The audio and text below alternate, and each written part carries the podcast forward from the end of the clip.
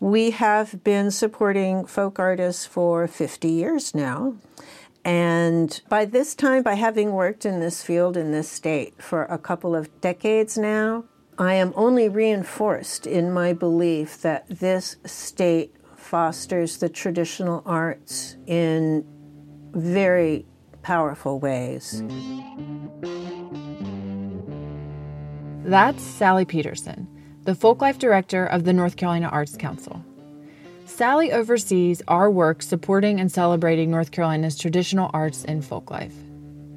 Our state is known for its traditional arts.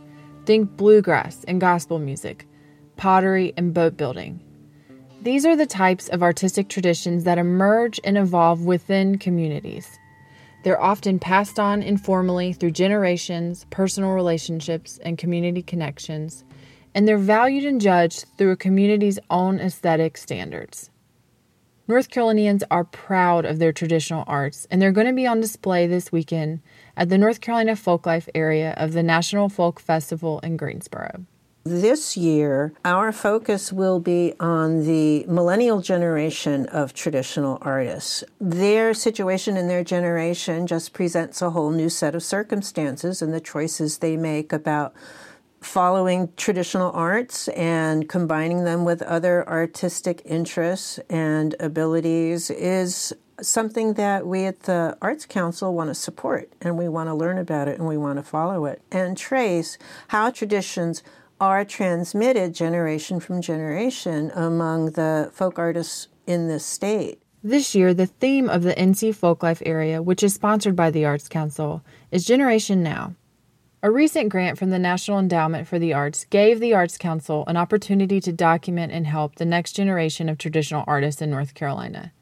And the North Carolina Folklife Area will feature a range of these artists, from Cherokee storytellers and bluegrass musicians to a tattoo artist and a Lumbee Indian rock and soul band. Together, the program reflects the diversity and vibrancy of North Carolina's evolving cultural heritage, which matters in our increasingly complicated, interconnected, globalized world, because it reminds us of what makes our state and our people unique. We have tremendously strong traditional artists and artistry in this state, and it continues. I think our young people, you know, growing up are proud of that. It does show a real dedication to your community and to that aesthetic that emerges from that community. And I think a lot of young people really treasure that. They value it. And maybe uh, that's the most heartening thing, is how much young people actually are valuing their elders. And I feel that some of the programs that we at the Arts Council have created over the years have really helped that. I think the Blue Ridge Music Trail and the African American Music Trail have been inspirational for younger artists, and I think they've also provided them some venues to play at, and also some validation that what they are doing and what their parents and grandparents did are valuable to the state.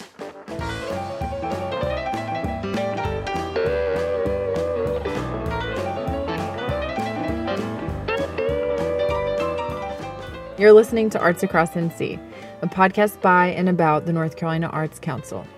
The show is produced and hosted by me, Sandra Davidson, and it features original music by Phil Cook. The National Folk Festival takes place in Greensboro this Friday, Saturday, and Sunday, September eighth, ninth, and tenth. To get a full schedule for the North Carolina Folklife Area, visit N C arts fifty dot org. Stay in touch with us by following the North Carolina Arts Council on Facebook, Twitter, and Instagram, and share the show with a friend if you like it. We'll see you this weekend at the National Folk Festival. Take care.